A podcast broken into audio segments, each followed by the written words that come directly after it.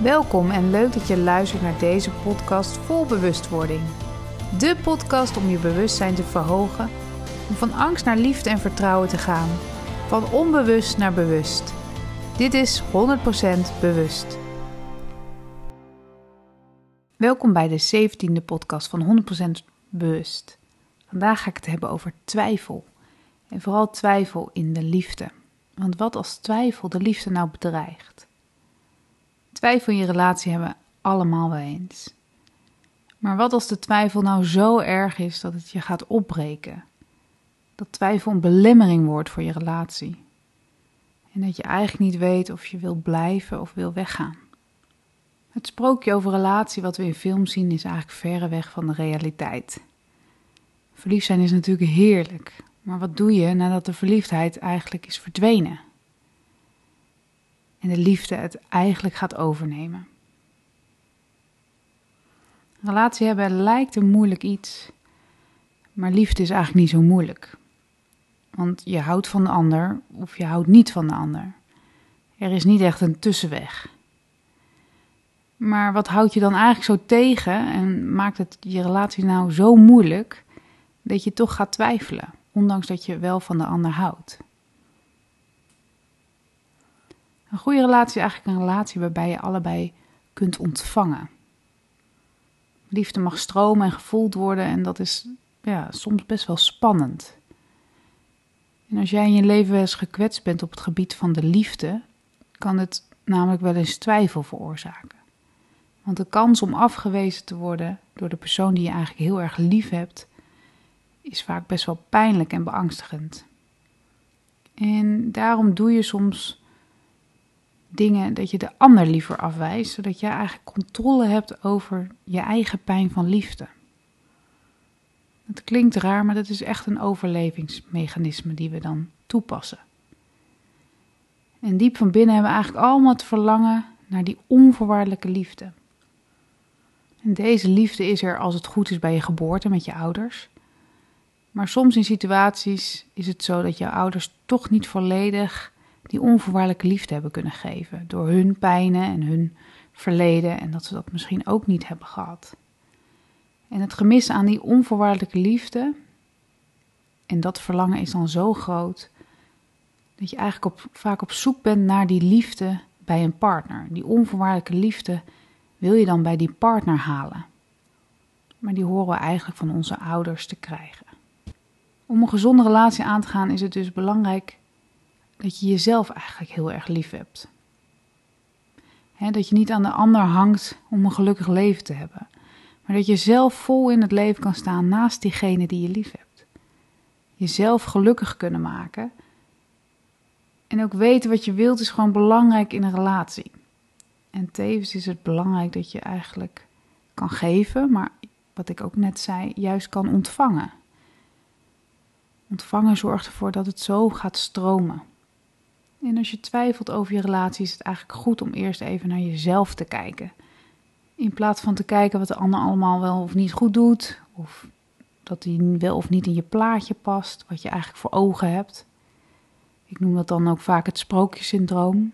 Het plaatje hoe jij het werkelijk hebben wil. Dat geeft namelijk een heel erge belemmering op de relatie en is vaak eigenlijk niet realistisch. Maar we doen het wel. We hebben vaak dat plaatje in ons hoofd. En we creëren ook dat plaatje.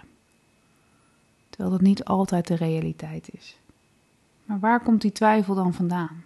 Wat zit er nou werkelijk achter? Vaak heeft de twijfel dus eigenlijk niks met de ander te maken, maar heeft het juist te maken met de angst voor verbinding, ofwel de angst voor verlating. Want de liefde volledig toelaten betekent dat je je kwetsbaar opstelt en eigenlijk kan de ander je pijn doen als hij je afwijst. En dat is gewoon soms te spannend. En de ander kan je afwijzen, maar ook omarmen. Maar die afwijzing is dan, de angst daarvoor is dan gewoon groter. En door die angst trappen we vaak op de rem. We durven dan niet te ontvangen en we voelen ons vaak niet goed genoeg voor de ander. En onze hoofd gaat dan van alles bedenken wat niet goed is aan deze relatie of aan deze persoon. En het gevolg is dan dat je eigenlijk jezelf liever afwijst dan dat de ander je pijn kan doen. En dit komt echt heel vaak voor. Veel vaker dan je denkt. Misschien ken je het boek Liefdesbang wel van Hannah Kuppe. Daarin wordt de bindingsangst en verlatingsangst eigenlijk heel goed omschreven. En voor mijzelf was dat echt een eye-opener. En ik zag echt dat ik best wel wat verlatingsangst eh, kon hebben. Waardoor mijn relaties eigenlijk niet altijd soepel verliepen. En waarbij ik dan liever de ander eigenlijk wegduw. Omdat ik er steeds van uitging dat ik dan niet goed genoeg voor de ander was. En dit zorgde dan voor heel veel onzekerheid. Maar ook voor eigenlijk een disbalans in de relatie. Het is niet meer gelijkwaardig. Ik ging eigenlijk mijn relatie daardoor saboteren met mijn eigen onzekerheid en met mijn gedrag. Het werd dan een soort van aantrekken en afstoten. En dat is eigenlijk een heel naar gevoel, want je wil eigenlijk wel die liefde. Maar ik was ook best wel bang voor die liefde. En dat boek heeft mij best wel geholpen daarin. Dus dat is echt een aanrader. Maar goed, ik ging hiermee aan de slag met mezelf en hoe ik daar anders naar kan kijken.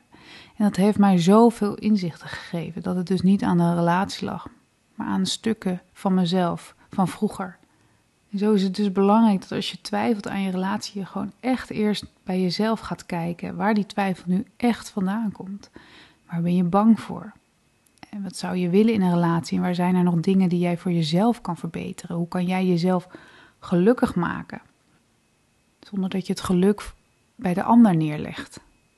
En neem de tijd hiervoor. Pak de ruimte om daarover na te denken. En geef jezelf ook geen tijdsdruk, maar neem gewoon de tijd om dit voor jezelf uit te zoeken. Je hoeft het niet gelijk uit te maken om het, ja, om het uit te zoeken. Je kan het gewoon ook tijdens de relatie voor jezelf de ruimte nemen om te kijken: wat doet dit met mij? En als je het niet alleen kan, kan je altijd natuurlijk naar een coach of misschien via een andere zelfinzichtcursus dit doen. Maar wat wel heel belangrijk is, is dat je communiceert. Communiceert met je partner. En je communiceert ook over de twijfel. Niet te vaak, want dan wordt de ander misschien onzeker. Maar het is wel goed om te communiceren waar je tegenaan loopt. Want soms ga je met je hoofd zoveel andere dingen denken. En ook voor de ander denken, terwijl de ander misschien wel heel anders in de relatie staat. Dus wees eerlijk naar elkaar, ook al is dat best wel spannend. Vraag om ruimte, maar doe elkaar niet onnodig pijn. dus ehm, als je ruimte neemt, zeg dan dat je, waarvoor je het nodig hebt. En niet dat de ander al denkt dat je weggaat. Je mag namelijk je tijd nemen om te ontdekken wat jij wil en wat je nodig hebt. Maar wat eigenlijk de beste remedie is, is om toch die knop om te draaien en het een kans te geven voor 100%. Ook al voel je twijfel, kijk eens wat er gebeurt als je toch al ingaat. Ook al voel je die twijfel, doe je het gewoon. Want je zult je soms verbazen wat de verrijking dat kan geven aan je relatie. Je wakkert namelijk dan de positieve energie aan. En de energie zal dan gaan stromen voor eigenlijk jullie beiden. Je gaat niet meer op die rem trappen. Want door die rem stroomt het eigenlijk niet. En dat is zonde als er zoveel liefde is. Kijk of je de liefde kan ontvangen van de ander en wat dat met je doet. Dat je je hart kan openen. Het is in ieder geval een eerste stap naar een gezonde en leuke relatie. Om echt over die twijfel heen te stappen. Maar dat is soms makkelijker gezegd dan gedaan. Maar weet dus dat de twijfel vaak niet door de relatie komt, maar door stukken in jezelf, patronen, overtuigingen die je hebt, gemaakt tijdens je leven. En het is zo belangrijk om daar mee aan de slag te gaan, zodat je juist zoveel liefde kunt ontvangen van de ander. Want we willen allemaal die soulmate. We willen allemaal onze tweelingziel. Maar het is aan jou of jij dat ontvangt. Of jij de liefde durft ontvangen met de persoon van wie je houdt. Ik ben zelf van overtuigd dat je met meerdere personen heel veel liefde kunt ervaren. En dat het aan jou de keuze is met wie je dat doet. En ik denk als je durft te gaan voor echte liefde. En dat je dat met die persoon waarmee je gaat, gaat verdiepen. Waar heel veel liefde is, dan zal het alleen maar mooier en rijker worden.